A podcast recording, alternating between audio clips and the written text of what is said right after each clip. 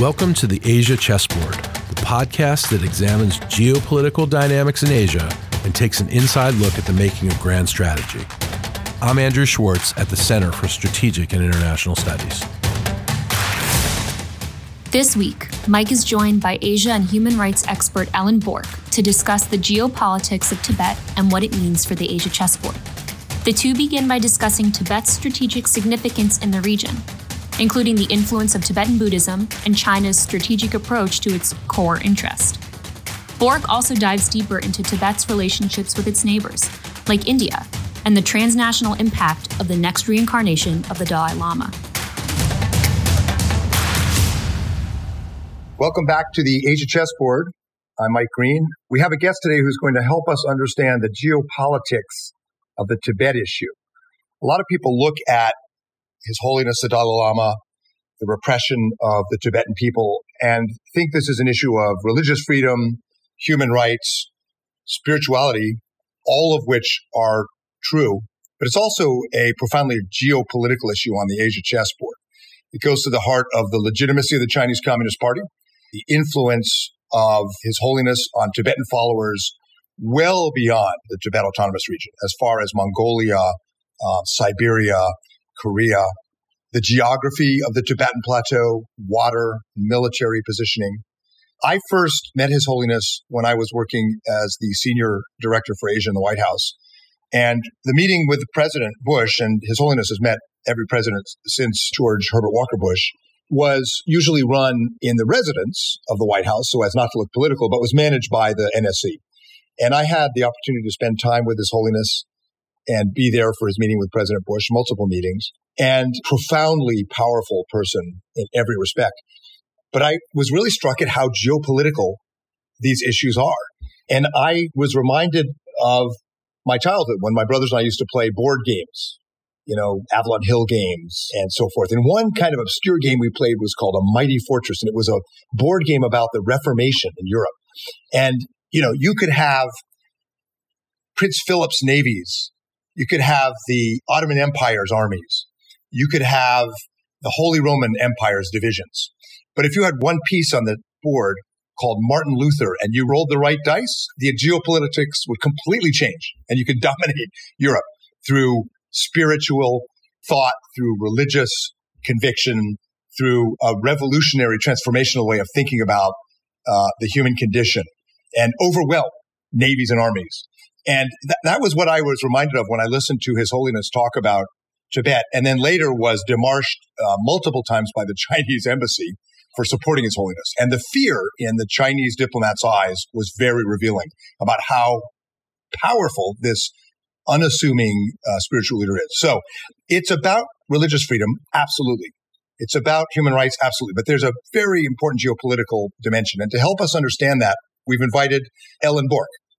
Ellen is a human rights lawyer with policy experience in the administration, State Department, but also on Senate Foreign Relations Committee with Asia expertise, and led an exercise last year on scenarios for the reincarnation of His Holiness and what they mean geopolitically, which we'll get to. But first, um, Ellen, welcome. Thank you, Mike. And tell us how a Yale undergrad, Georgetown Law School student became a crusader for human rights and religious freedom in Asia. Thank you so much for inviting me. Um, I'm a fan of the podcast. I came to Tibet in particular, actually having read uh, John Avedon's book, In Exile from the Land of Snows. I'm not sure why I picked it up exactly. I clearly had some something about the the matter intrigued me, and since then I've I've worked on it quite a bit. I had the good fortune to work for both Senators Connie Mack and Jesse Helms, who were both interested in Tibet, and as a staff member on the Senate Foreign Relations Committee, was very much carrying out Senator Helms's agenda, but a bipartisan agenda on Tibet. Um, there were a lot of people, you know, remember S- Senator Pell Senator Simon, and frankly, and later we'll talk about Vice President, well, President now Biden, who was also there at that time when Tibet was getting a lot of attention, uh, particularly in the connection with the MFN debate. So that's that's really how I came to it. I, I trained as a lawyer. I practiced law briefly, uh, but I was always drawn to uh, human rights issues, but especially democracy issues. We first met. I don't know if you remember this when I was a grad student at Johns Hopkins SAIS. I think you were probably at Georgetown Law School. I don't know if you remember this. You were a summer associate in my dad's law firm. uh, Wald, Hart, and Ross, which was kind of a small boutique firm that had a personality. They they did a lot of um, uh, pro bono and human rights work. And you would have been, I don't know what year at Georgetown then, second year maybe. I think it was after my first year. I think it was Pepper Hamilton and Scheetz. Oh, was it Pepper by then? Yeah, they were bought off by a big uh, uh, Philadelphia law firm, but retained that kind of pro bono idealistic flavor. Did you, at that point in law school, you went to Georgetown, so maybe you did. Were you thinking you were going to get into policy rather than Actually, litigation or corporate law or something? I did. I did. Before I went to law school, I worked for five years, uh, including at the State Department, but in the Latin America Bureau. So I very much saw myself returning to government in a in a legal capacity. I ended up practicing law for a little while, uh, and then went from there to the International Republican Institute. And it was pretty clear to me although uh, law is fascinating, that I, I really had more of a policy and a democracy bent. So I, I took that path.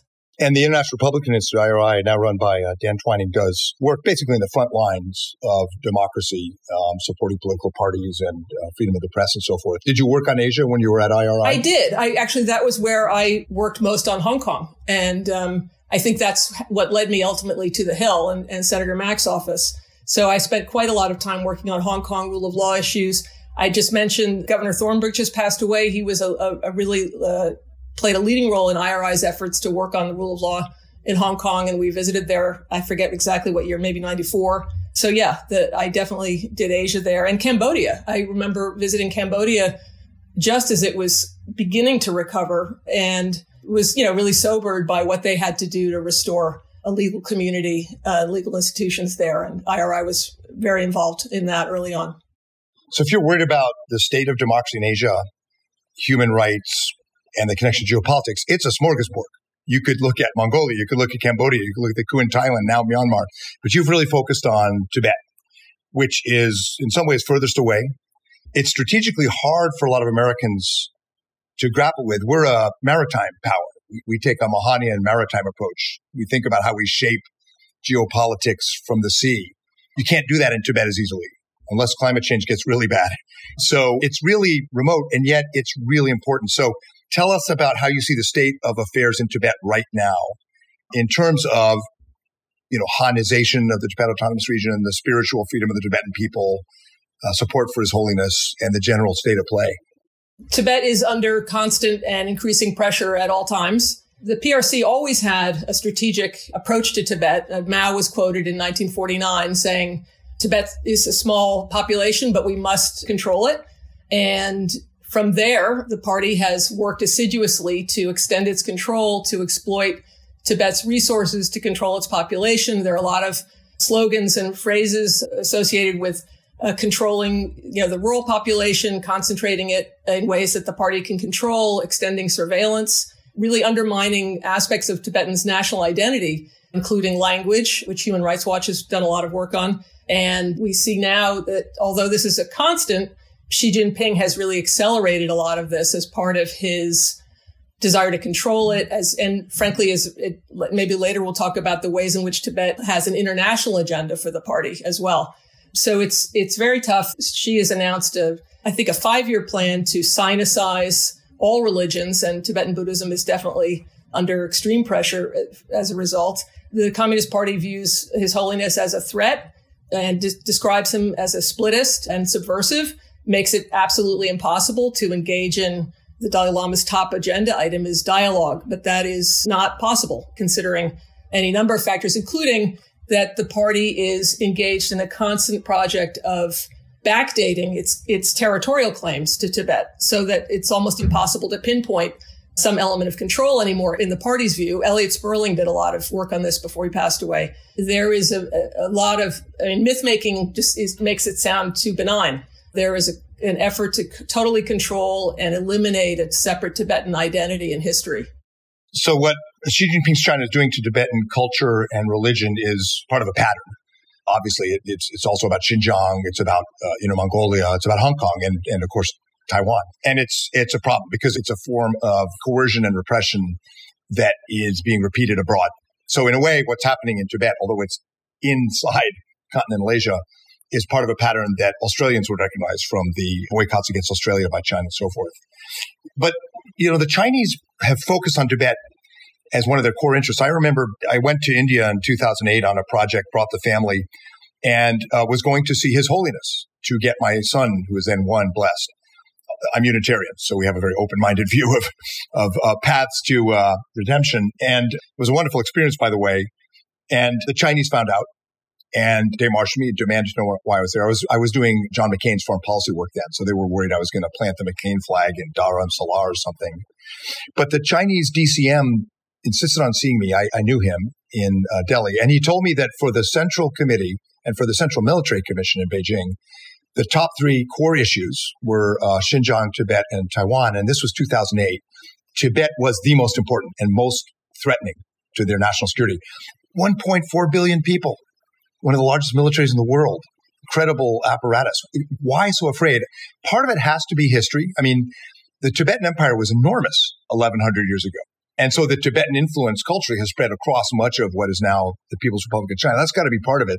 The British used the Tibet card against China at the turn of the century. The Japanese sent spies into Tibet before the Sino-Japanese War. You know, the famous CIA stars of the fallen. There was a book written about them, at least the first dozen. The first star, the first person killed in the line of duty as a CIA agent was apparently uh, someone who was running guns to the Tibetans during the Chinese Civil War. So there are, I'm not defending what Beijing's done, but there are some real historical insecurities, but it's still kind of hard to understand why they are so afraid. Do you think this that Tibet's almost an existential threat to Chinese legitimacy? Is it that severe? In a certain way, yes. In a certain way, no. I mean, they, the current Chinese government is absolutely committed to controlling it.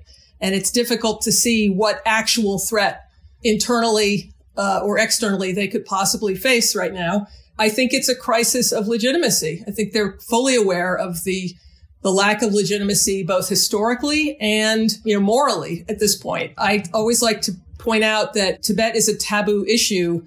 It's something that if you talk to Chinese dissidents, which is tough now, they really can't talk about it. But the uh, Charter 08, the democracy blueprint that came out in 2008 and led to the prosecution of Liu Xiaobo, it didn't use the word Tibet, but it talked about Tibet obliquely and all issues of, they talked about a federation of minority areas. I, have got the language off, but it's very clear that among liberally minded, democracy minded Chinese intellectuals, nationalist views on Tibet have faded among that camp. And I think the party is aware of that. Yeah. And, and it's very sensitive to, for someone like Liu Xiaobo, as he did in essays, to advance the idea that what really mattered and what would solve the problem of Tibet was democracy. And that's where I think this the extreme sensitivity comes in to the picture. You mentioned earlier the international dimension of China's Tibet strategy. Could you say more about that? Sure. I think that the party, again, they're preparing for the reincarnation, which we'll talk about. They want to be deferred to as an authority on reincarnation and on Tibetan Buddhism generally. The party uses uh, Buddhism and Tibetan Buddhism in different communities ar- around their periphery as an instrument of influence. It sometimes dovetails or overlaps with the Belt and Road. They uh, seek to appropriate historic Buddhist sites and to, you know, then either, you know, control them directly or indirectly, but to be able to project uh, their attitudes, their views on, on His Holiness, on Tibetan Buddhism, and more important, the party uh, which they sort of cram into an issue of religion, which is pretty bizarre, but that's an element of their approach. So, and I would just say you mentioned core interests that the PRC identified Tibet, Taiwan, and Xinjiang initially as their three core interests, and they were territorial. And I think the United States and elsewhere, this wasn't taken very seriously at a time when Taiwan was beyond their grasp. Tibet was under their control, as with Xinjiang. And so this didn't seem to really have that much significance. But now we see that it's a, a real kind of departure point for projecting influence and de- making demands both in their bilateral relationships and within international organizations. So Tibet becomes, along with a couple of other issues, a sort of cutting edge or an avenue for influence. And I think it's very much a part of their assault or their attempt to advance anti-democratic norms to warp the Human Rights Council so that Tibet can't be discussed in a free way. Uh, witnesses can't come forward. And so it's a cudgel that is often used to bludgeon liberal democracies. And so long as those countries have seen their ability to deal with Tibet only in terms of making nice to Beijing. Let's remove it as an irritant. That was a phrase that you must have come across in your working government. So long as we don't upset Beijing over Tibet, we can help it. And that was, uh, that's clearly wrong. And in the meantime, it's grown as a matter on which Beijing can achieve more influence around the world. Yeah. I mean, I can tell you, at least in my time in the NSC, President Bush, Condi Rice raised Tibet in almost every meeting. And problem with these meetings is it's sequential translation. So you mention two or three things, it gets translated, and then the other side chooses what it will or will not respond to. And they usually didn't respond. Although I do remember Foreign Minister Li Zhaoxing lecturing Condi on the Tibet problem and claiming that the PLA was like the Union Army sweeping through the South, freeing the slaves, because at one point Tibet had slavery. It was a pretty odd uh, rebuttal. Can I, can I just say something right there? Yeah. Is, is, I think the, the ways in which Tibet is raised with Beijing is, is one matter. Uh, the greater concern, I think, is finding ways to collaborate with other uh, like-minded nations to resist the, the Tibet agenda. I don't expect any Chinese diplomat to take a step backward in response to, uh, you know, a, a meeting in which Tibet is raised. So it's really a question of responding to those aggressive assertions of their interests in international organizations through development projects, frankly, through cultivating stronger democracies that have not only a good position on Tibet, but are able to withstand Chinese pressure. And that's, you know, that's, we can talk about Mongolia, for example. That's a, a, right. a really key yeah, issue. We'll get to the neighbors in a sec. I think we should talk about India, Mongolia. But your point is absolutely right. And your reference to the core interests, I think you're talking about the November 2009 joint statement between Barack Obama and Hu Jintao, where the U.S. side agreed that it would respect China's core interests in uh, Tibet, Xinjiang, and Taiwan. And in the months before that first summit between Obama and Hu Jintao, Obama was advised not to see His Holiness, the Dalai Lama, so as not to rattle things with China before they had locked in a mutual understanding. Huge, huge geopolitical mistake. Because the message to the rest of the world, if the U.S. isn't going to stand up for Tibet, the message to the rest of the world is, and for the Tibetans, it's just devastating. Why should Norway or Australia meet with His Holiness, support Tibetan dissidents if the U.S. isn't willing to take some risk? So I think most people involved in that decision in the Obama administration would privately admit it was a big mistake. And I don't think you're going to see that happen with the Biden administration. We'll see. I think the, the whole debate has changed. Uh, can you say something about India, Mongolia, the neighbors? What's at stake? We, we talked a lot about what's at stake for China. And I think you, you did a great job helping us understand why this is so geopolitically important for Beijing. What's at stake for India, Mongolia, other countries in the region? Well, t- it's interesting that t- Tibet, you know, if, if it weren't for the invasion o- occupation of Tibet, the Sino-Indian border issues would not exist. Tibet was a gigantic buffer. India and Tibet have historic, cultural, and religious uh, affinities and even shared backgrounds uh, from important periods in history with regard to Buddhism. And India is now, as we see, increasingly under pressure across the border. I think people don't always, I, it's clearly a matter of geopolitical rivalry, but Tibet is really right in there. And Tibet was a factor in the 1962 war.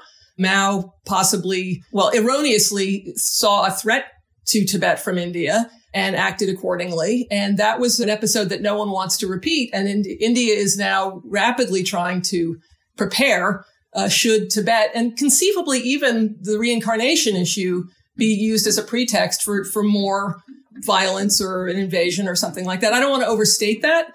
I, I, don't know that it's the only factor involved, but it really is there. And people should understand that, you know, from the Indian point of view in particular, they see Tibet as a real barometer of their relations with China and that Chinese leaders now describe parts of Indian territory as southern Tibet and they face a real challenge to that. Mongolia, I think the, it's not so much a, a military threat in most people's minds. It's an economic one. And in 2016, Mongolia is a Tibetan Buddhist country, except for the fact that some of it's faded for, as a result of its history under, you know, Soviet domination. But it's a very important factor there. That, um, and there's a close relationship between, uh, historically, between Mongolia and Tibet.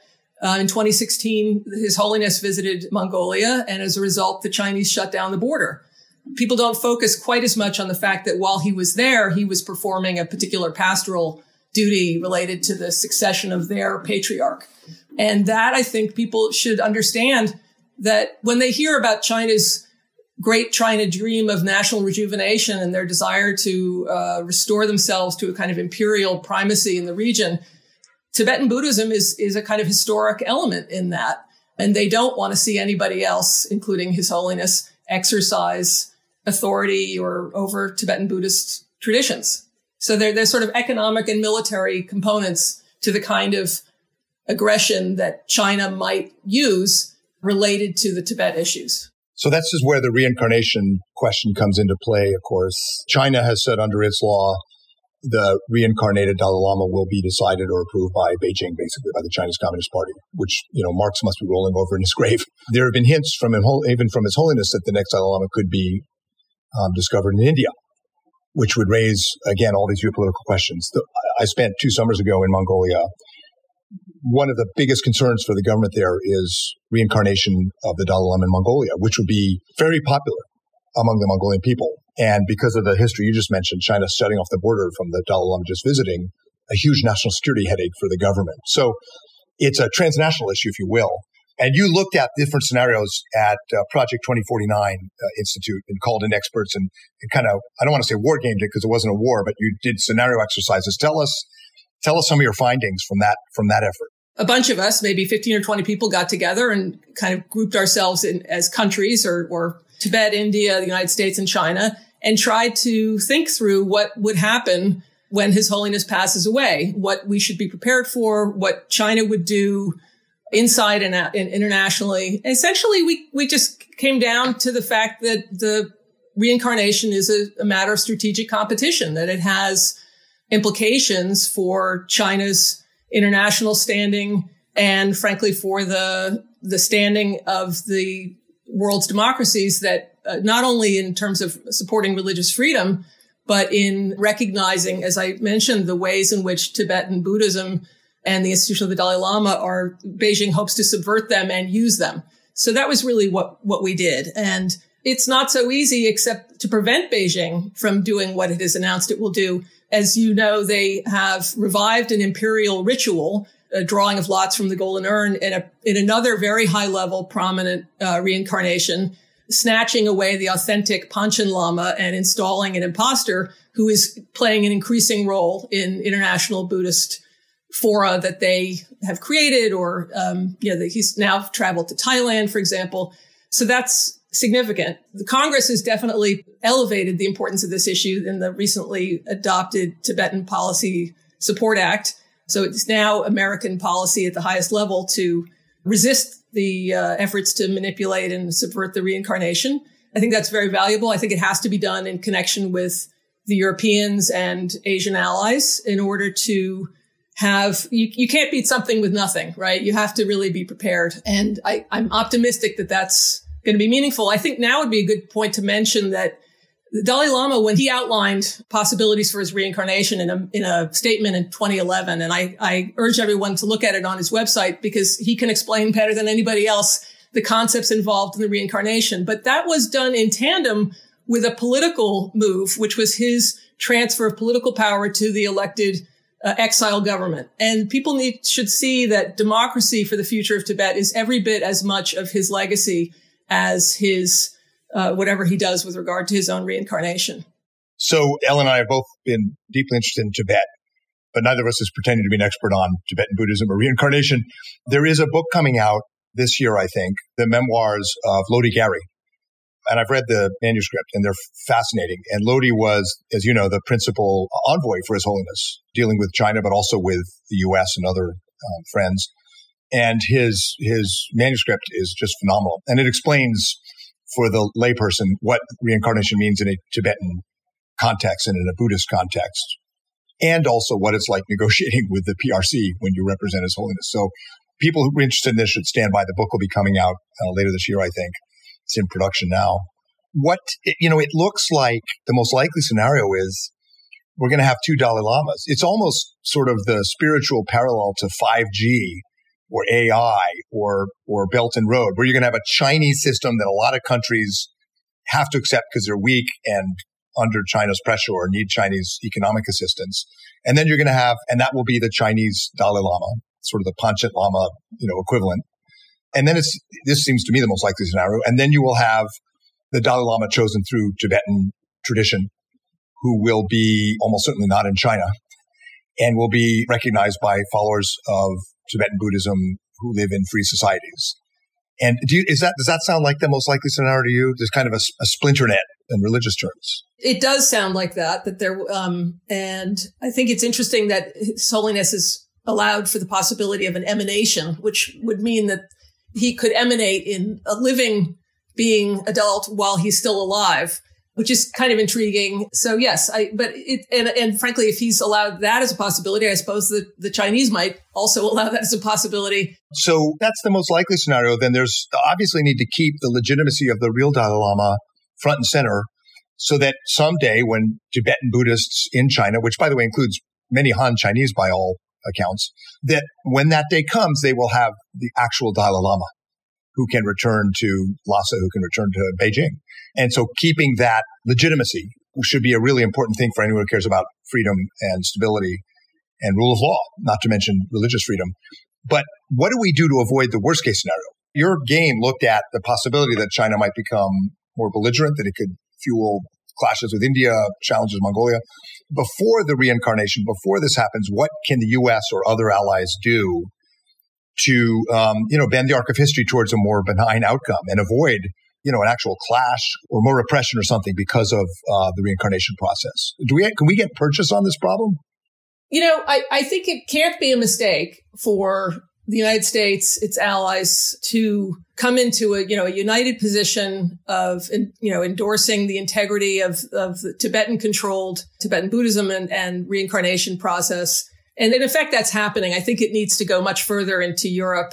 I think it's a question of changing the posture from one of viewing Tibet so completely as a, as a fait accompli, which of course the invasion is, but the ways in which the PRC continues to use the issue internationally, I think that the international community can stand up against that and can be less vulnerable to manipulation on all of these points, especially when they democracies connect this and see Tibet's relationship to China's assault on liberal democratic values and efforts to kind of uh, assert different counter norms that favor it and its authoritarian vision.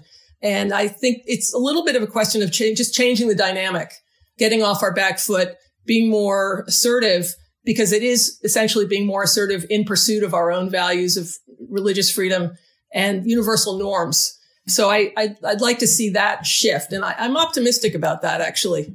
Yeah, I am too. And I don't know if you saw the survey we did at CSIS on China policy. We we surveyed the American public, and then we did a survey of international relations thought leaders in in, in the U.S., Asia, and Europe. And we asked about Tibet, and we asked how much risk should the U.S. or the international community take in order to advance the cause of religious freedom in Tibet. And, you know, we asked on a scale of one to 10. 10 means take any risk or high level of risk, and, and one meant don't take risk, isn't worth it. And, you know, the mean varied a little bit between countries like Japan or Europe or the US, but it was six or seven on that scale. And there was a lot of convergence on this. And what was interesting in the US was we broke it down by business, labor, national security, uh, university presidents. There was not a huge difference. Business leaders were willing to take risk for Tibet. Now, it wasn't 10, it was about six or 6.5 or seven, but it was, they were willing to take some risk. And I think our survey showed that there are similar views in Japan, interestingly, and in Western Europe and parts of Eastern Europe. There are other voices who would happily not have this be an issue. Auto companies in Germany, uh, manufacturers in Japan would happily have this go away. But the foreign policy thought leaders recognize what's at stake, it seems. And that's a pretty good basis for the Biden administration and Congress to start building some common effort on this. I think they'll find there's an open door to coordinating more on how we handle this issue. And your work is really helpful because it puts in clear terms what's at stake. This is not an issue that we can just ignore. It's an issue that has real geopolitical import. I just want to say, I mean, I remember what you said in, I think, 2012 at a panel discussion about Tibet as a demonstration uh, effect in the region people are aware of this. I mean, I, I think often at a certain level, it's seen as a niche issue, you know, one that requires occasional uh, expression of concern and alarm, but I think you put your finger on it that there people are in the region in particular are still see this as a, a matter of the international character of the PRC and something that they have to worry about still. It tells us a lot. It's different from Hong Kong. It's different from Taiwan. It's yeah. different from China's problems with Australia or European countries, but it's similar in the sense that it tells us a lot about the character of the, of the PRC. And I think that's why there's a basis for building some common effort. And your work uh, with this scenario exercise really shows what's at stake. So, Ellen Bork, thanks for joining us on the Asia Chessboard. We'll stay tuned. Thank you so much. I really enjoyed it. Thanks for listening. For more on strategy and the Asia program's work, visit the CSIS website at csis.org and click on the Asia program page.